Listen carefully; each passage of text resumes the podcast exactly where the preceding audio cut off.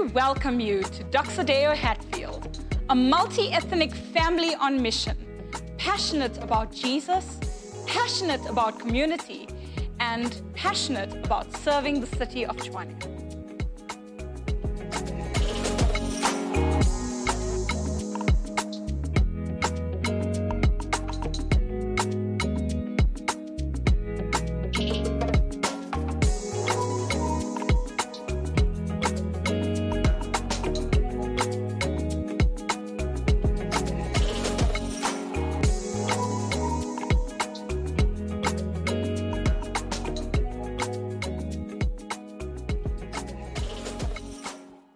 Well, good morning and uh, welcome to Dr. Doxa Deo Hatfield. I want to ask you to open up a Bible with me to the book of John, chapter 2. So, we are still in the good news according to John, and you can open up to John 2, verse 13. And we've been saying that often when people read the book of John, the gospel according to John, it almost seems to them that they are meeting Jesus afresh for the first time. And that's because the gospel of John has such a unique capacity to not only introduce people to Jesus for the first time, to see them just in awe of who he is, but to reintroduce Christians to Jesus.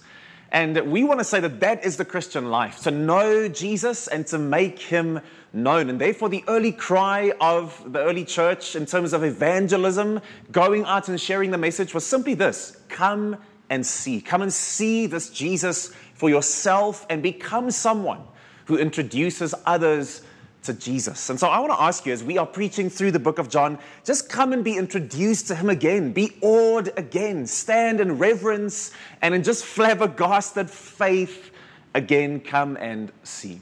So let's take another step in our series, John chapter 2, verse 13. The Jewish Passover was near, and so Jesus went up to Jerusalem. In the temple, he found people selling oxen, sheep, and doves, and he also found money changers sitting there.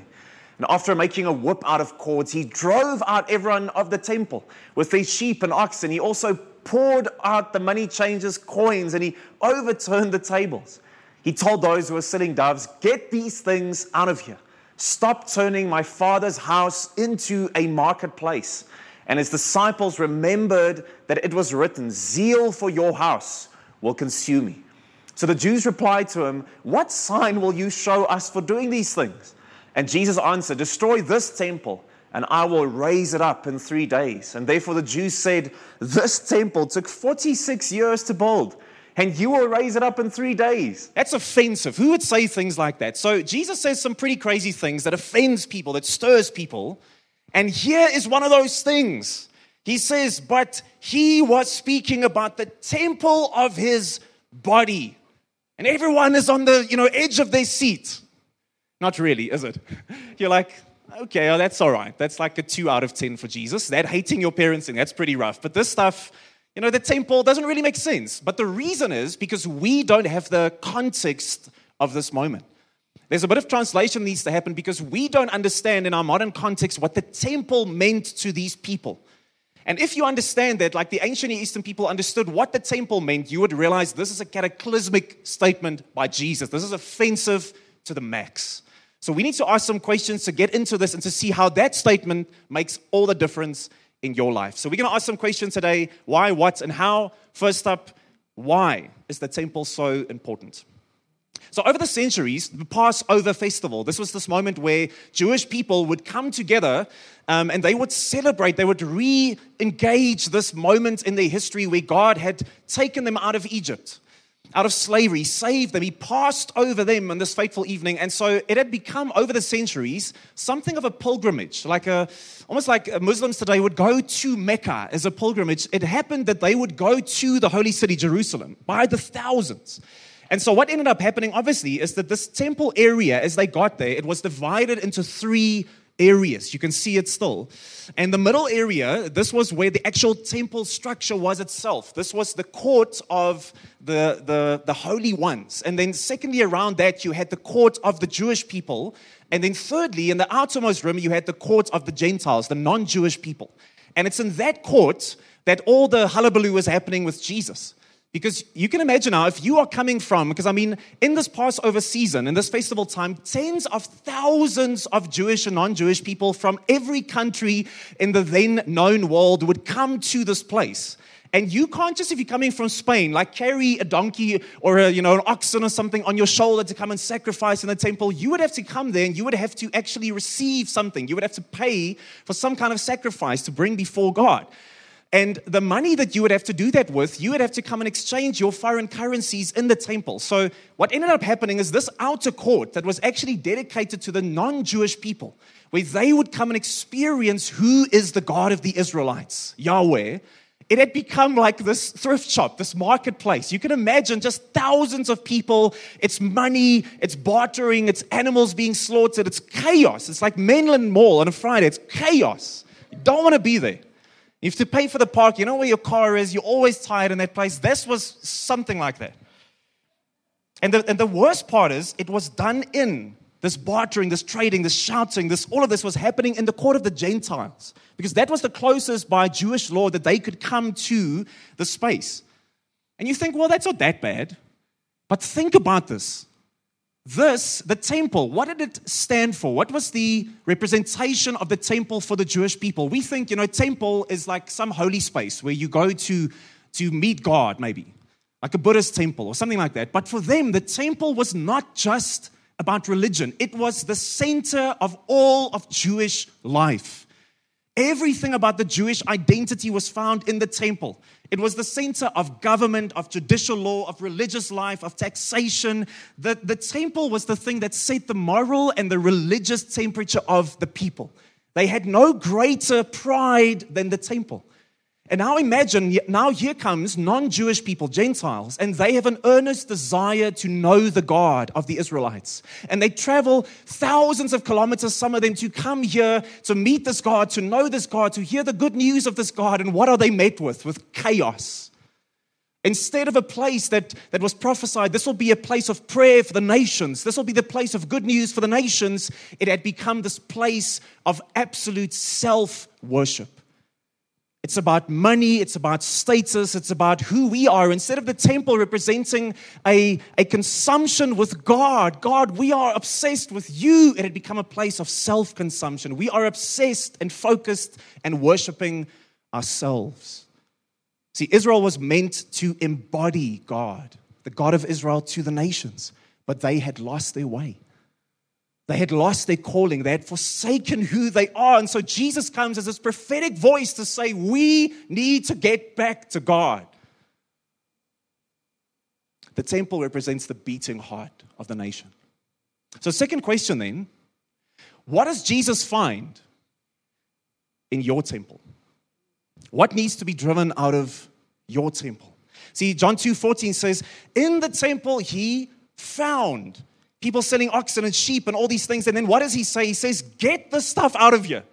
Stop turning my father's house into a marketplace. This place used to represent something, and you've turned it into something else. And when I come to find you here, what do I find? Friends, the temple, I want to say we've actually, last week and this week, last week we spoke about sex and intimacy, and now everyone's sorry that they missed that. And this week we're speaking about money and power and status, career. Because why? These two pictures of Jesus, he comes to confront all those Jewish religious practices and show himself in the book of John as the fulfillment of those things.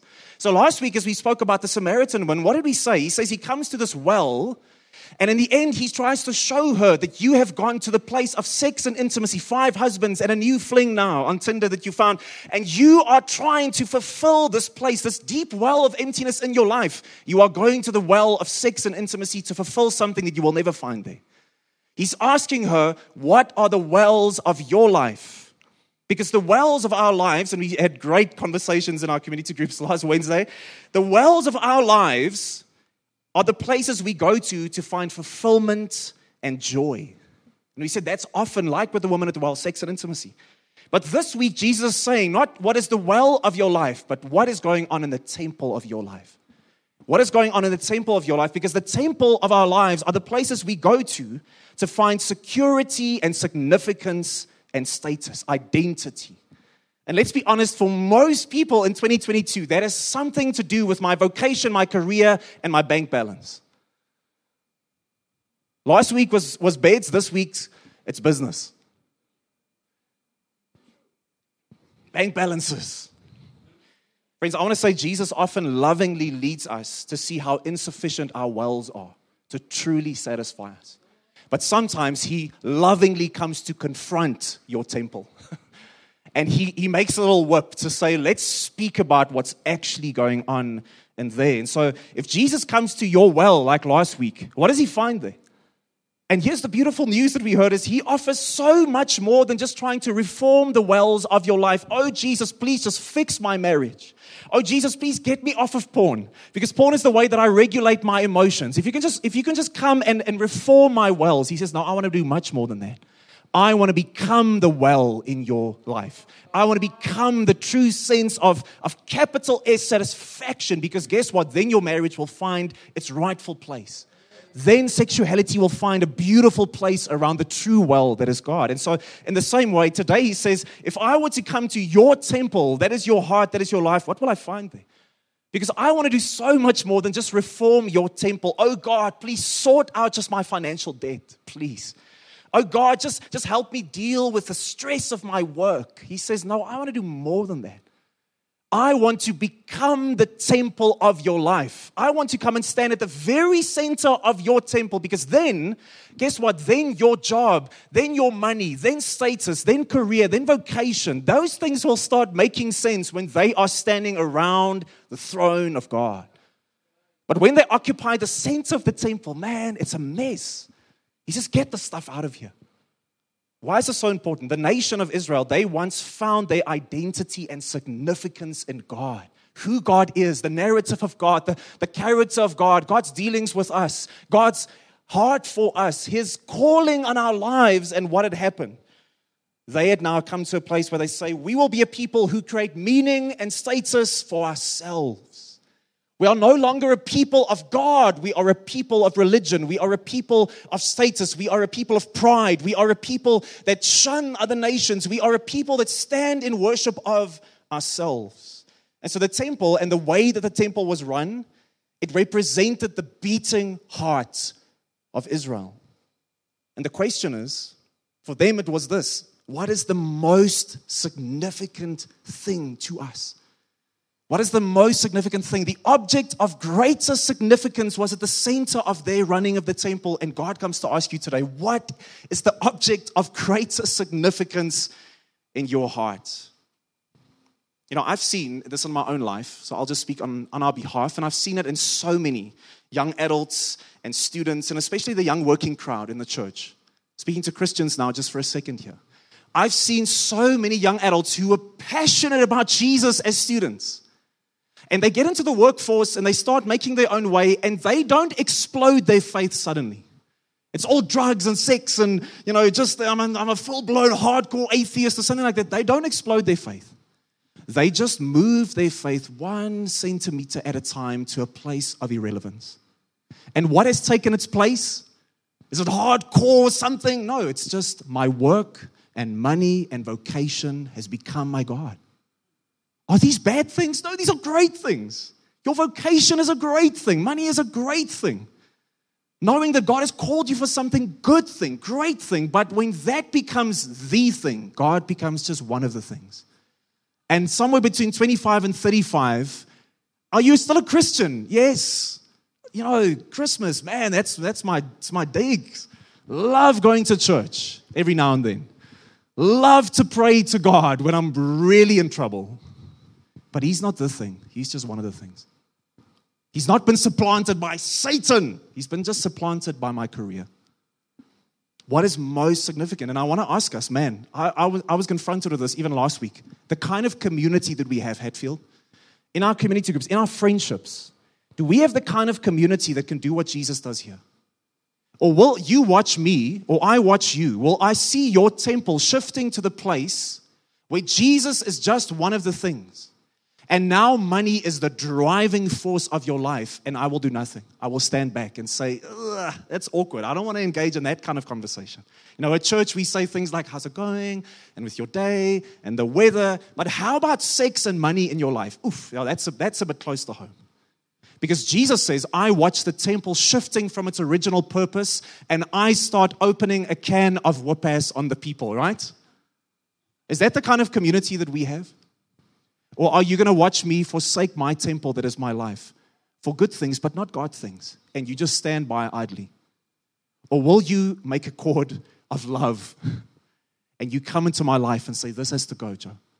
This has to go because I love you too much. Friends, we said community is grace and truth, John 1. Grace means I will stick it out with you no matter what. But truth means I'm going to be honest with you no matter what. Are we that kind of community? Or will you come and overturn some of the tables in my life when a good thing like status becomes the thing in my life? There was a song long ago by Switchfoot, one of my favorite bands. They used to say this We were meant to live for so much more, but we lost ourselves. This is what Jesus is doing. He's saying, You were meant to live for so much more, but you lost yourself. And he comes to lovingly confront us once again. And friends, let's be honest, the place that we lose ourselves in the modern time more than anything else is this place of money and fame and success and status and career, vocation. This is, this is the currency of Gauteng, friends, if you haven't figured it out yet. You are nothing but what you do. What's the first question you ask around the sports field? What do you do for a living? That tells me everything I need to know about you. So I love it. That's uh, Lauren Greenfield. She's a documentarian. She did this 10 year study and she called it the following Generation Wealth How the Modern World, it's never been this way before, fell in love with money. And one of her main conclusions was this as a secular woman, she says, no matter how much people had, every culture generation that they could study this in, they always wanted, not needed, they wanted more. It's a driving force. Tim Kasser, he's a psychologist, he writes a book called The High Price of Materialism. The high price. And he says this many writers have shown that once we have sufficient food, shelter, and clothing, further material gains do little to improve our well being. Is it nice? Oh, yes, friends. I'm, I don't have a poverty theology. But he says more than that, it does so little to your actual well being. And he says this but more importantly, people whose values center on the accumulation of wealth or material possessions. Not you have wealth or material possessions, but your value center in the middle of my temple is that is who I am. He says they are at greater risk of unhappiness, anxiety, depression, low self esteem, regardless of age, income, or culture. When I worship these things, they eat me alive. Friends, can I tell you a part of my own story? Was that I, at the age of 18, when I got saved, I absolutely experienced God calling me into ministry. I know that I know. It was too audible for an audible voice. I know God spoke to me. But my parents were very successful in business, and I'll just be honest, I'll say it maybe on your behalf at times. I just wanted to live a simply very comfortable life. I just wanted to have a lot of money. I just wanted to live in a certain neighborhood, drive a certain car. I wanted my friends at our reunion in 10 years from now to think a certain way about me. I wanted that kind of life. And for more than two years almost, I absolutely rejected the voice of the Lord calling me to a certain place, and I would still do what I wanted. And it was the loving voice of God saying, You don't have an issue with money, you have an issue with who you are worshiping. God called me, friends. What are the decisions that you're making at the moment? What's bringing anxiety into your life at the moment? What's your mental health built around at the moment? What is the center of your temple? Because listen to this, verse 23, read with me here. It says, While he was in Jerusalem during the Passover festival, many believed in his name when they saw the signs that he was doing. We didn't read this at the end, but I love how the New Living Translation puts verse 24. But Jesus didn't trust them because he knew all about people. No one needed to tell him about human nature, for he knew what was in each person's heart. Friends, this is one of the scariest and most freeing statements in all of the book of John. Jesus knows what's going on in your heart. You can lie to me, you can lie to these people, you can lie to yourself, but He knows. And that would sound very confrontational if this were anyone else, but God stepped into human nature in Jesus. Because not only does He know what's at the center of your temple, He is the answer to what is at the center of your temple. He comes to not accuse and hurt and, you know, just, just overturn the tables for no reason. It's because He has a greater plan for your life, friend. He says, I know that if I leave you in the slums of just playing with the mud pies of money and sex and status, you will get to your deathbed absolutely broken that you wasted your life. Give me one generation of people that said, Man, the bottle and the business and the bed truly satisfied me. It's not been done. And yet, here we go once again tomorrow morning. The rat race continues. We are going to find it. Jesus says, I know what is in the heart of mankind. I have seen into the temple of every heart here and you can come to me. So, what is he saying? He's saying we all worship something, friends. Maybe you're irreligious to some extent, and you say, No, man, that's gobbledygook. I don't worship anything. That's just nonsense. That's Bronze Age fairy tales. But I think Jesus is saying, No, we all worship something. Something gets you out of bed in the morning. Something controls the inner voice of your life at the moment. Something pushes you to strive for what you are doing at the moment. Everyone is driven by something, and everyone has something at the center of their temple. So we would call this in biblical language an idol. At the, at the center of every temple, there would be an idol of highest value, of highest significance. What is an idol? It's anything that is not not important, but it's anything that takes up utmost importance even above God. This thing is the center of identity and satisfaction and significance in my life. And out, you know, idols, they can be outward facing, like money, sex, and drugs and all of that, but it's the inner idols that are much more deceptive. Those idols that, that really control the narrative of your life, that push you to do things that you never would do. Those idols, like respect and power and status and control and greed and comfort, they drive us. He says we're all worshiping something. And these things are good, friends. Hear me again. Most of the idols of the world are such good things, but twisted to try and become God things. How good is a marriage, but how, how evil does a marriage and destructive become when it becomes the source of my identity? So I love this. David Foster Wallace, he was an atheist, brilliant writer. In the end, he committed suicide very tragically, but he writes this. He was a man who understood, like Jesus, something of the temple of his own heart. And as he was speaking to a bunch of 18 year olds at the day of their graduation, he said the following read with me. He says, In the day to day trenches of adult life, there is actually no such thing as atheism. There's no such thing as not worshiping. Everybody worships. The only choice we get is what to worship. And an outstanding reason for choosing some sort of God or spiritual type thing to worship is that pretty much anything else you worship will eat you alive. If you worship money and the things and things, then you will never feel you have enough.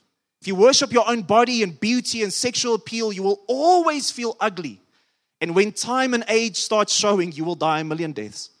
When you worship power, you will always feel weak and afraid, and you will need ever more power in order to keep the fear at bay. And when you worship your intellect or being seen as smart, you will end up feeling stupid, a fraud, always on the verge of being found out. We are all worshiping. Jesus, I know what is in the heart of, of man. What is at the center of your temple, friends? What's that idol that truly drives you? Friends, I can stand here in church on a Sunday morning with my hands raised and yet nothing has moved in the temple of my heart.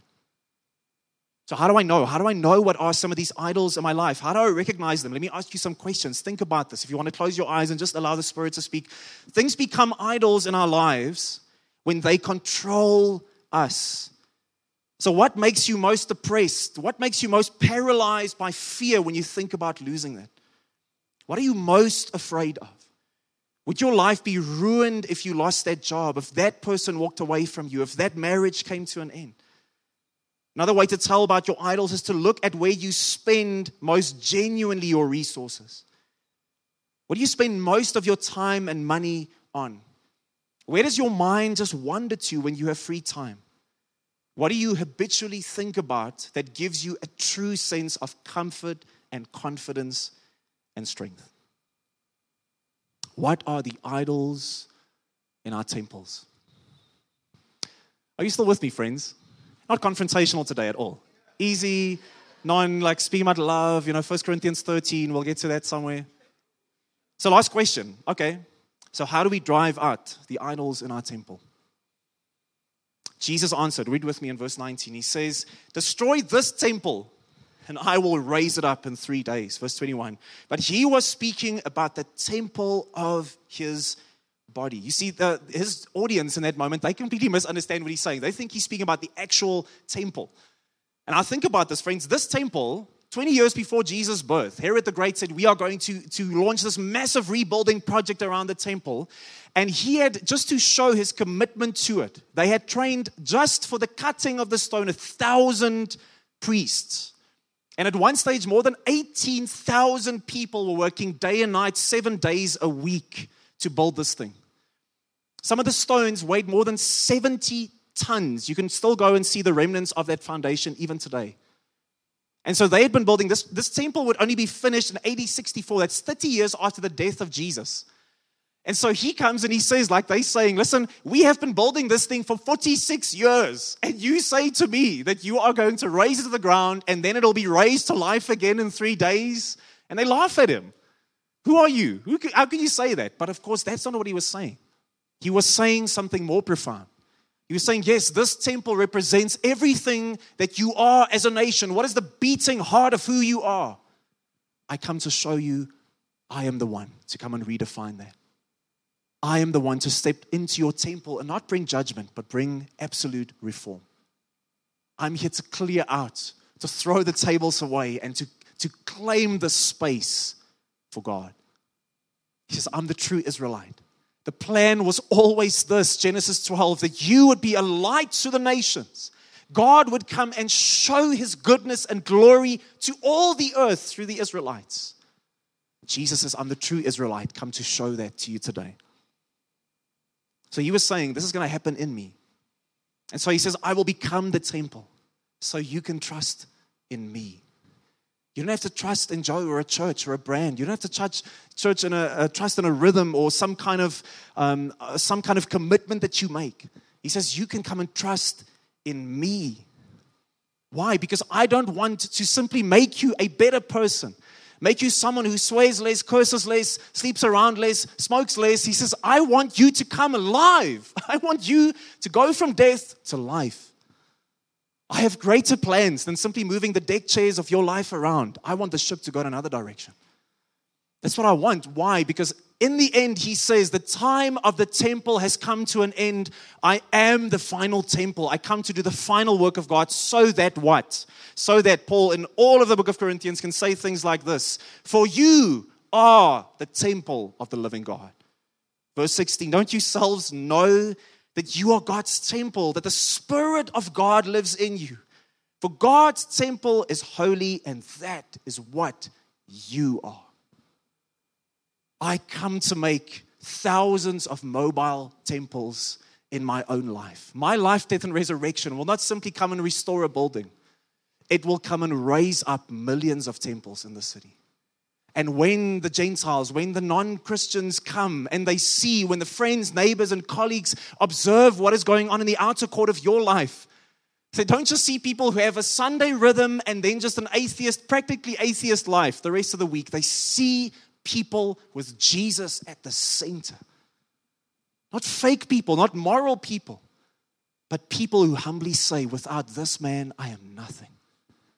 I am part of this church not because I have my stuff together, it's because I don't have it together. It's because I need him to come in here. I need him to come to the very center of this temple and chase everything else away that is not of him. Man, I don't want to have money at the center and God being used to worship that. I want God at the center of my life and money used to worship him. I don't want sex at the middle of my life. And God is my, He is my, my genie, my, my bottle, my, my plaything. He's, you know, He's my slot machine to get what I actually want. I want Him in the middle, and everything else is serving His purposes, His kingdom. He's the one. That's what He wants, friends. So at the end of the day, how do you replace those idols? Friends, you cannot do this by simply saying, I am going to, to force myself to be more of this and less of that. No, he says you need to have a greater love come and displace the lesser loves. You need to have a greater God come and displace the lesser gods of your life. You say, No, but I want to be a full blown, passionate Christian and all of this other stuff. And he says, It doesn't work that way. He says, But you will come to the place where every good thing that I give you becomes such a blessing to you and to those around you when I'm at the center. When religion is not one of the irons in your fire, but when faith is the fire and everything else just goes into it.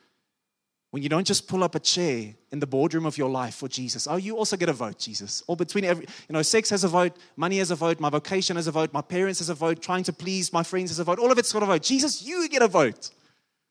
No, he says you have to you have to allow him to come and then chase all of them away and say, now I'm the CEO, I'm the board of this life.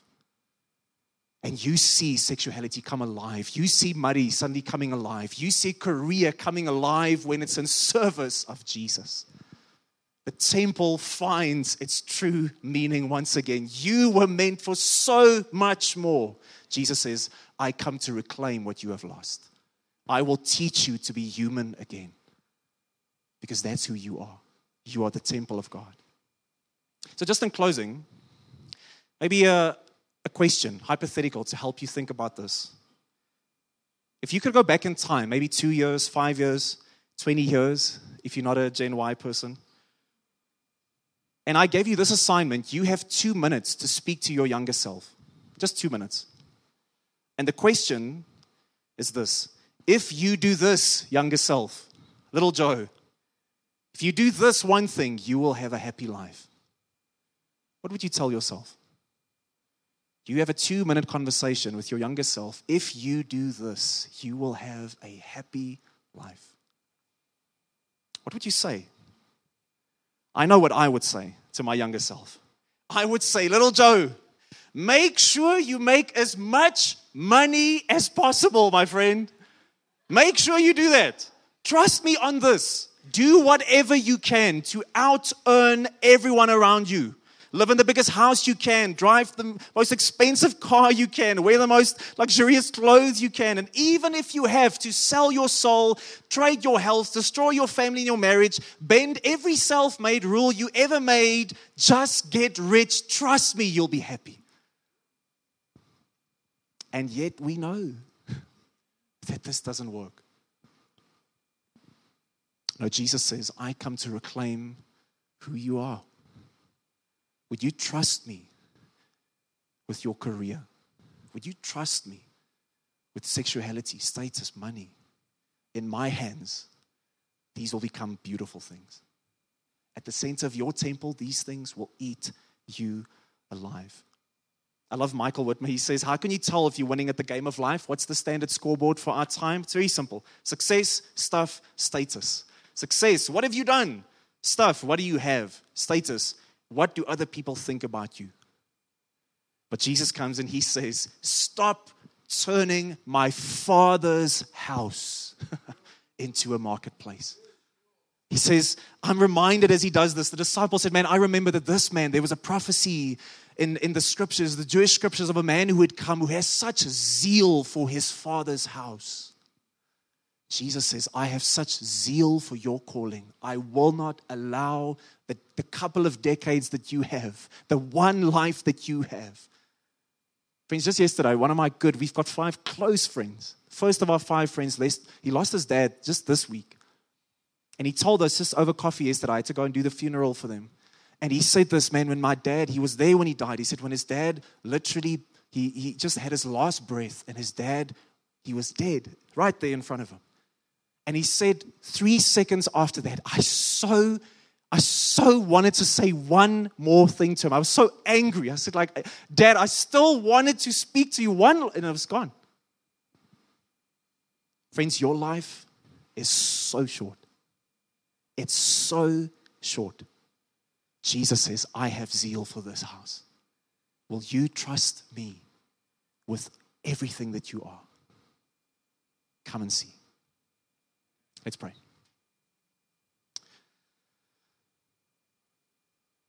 Jesus, I pray this morning, especially for young people sitting here, God, who are making big decisions at the moment as to where they're going. God, I pray specifically for people this morning whose mental health has been through the wood chipper, God, because, because just the pursuit of money, God, a pursuit of keeping up with the Joneses, God, a pursuit of trying to fit into a culture that we were not made for, has just wrecked their souls. God, I pray for my own heart this morning, God. When I'm running after things that are not worthy to be called God in my temple, and I'm tired, I feel depleted, God. I just pray, Jesus, may you come today and take up center stage in every life, and every heart. I pray for people here today, God, that are just serving you out of a place of obligation and religion.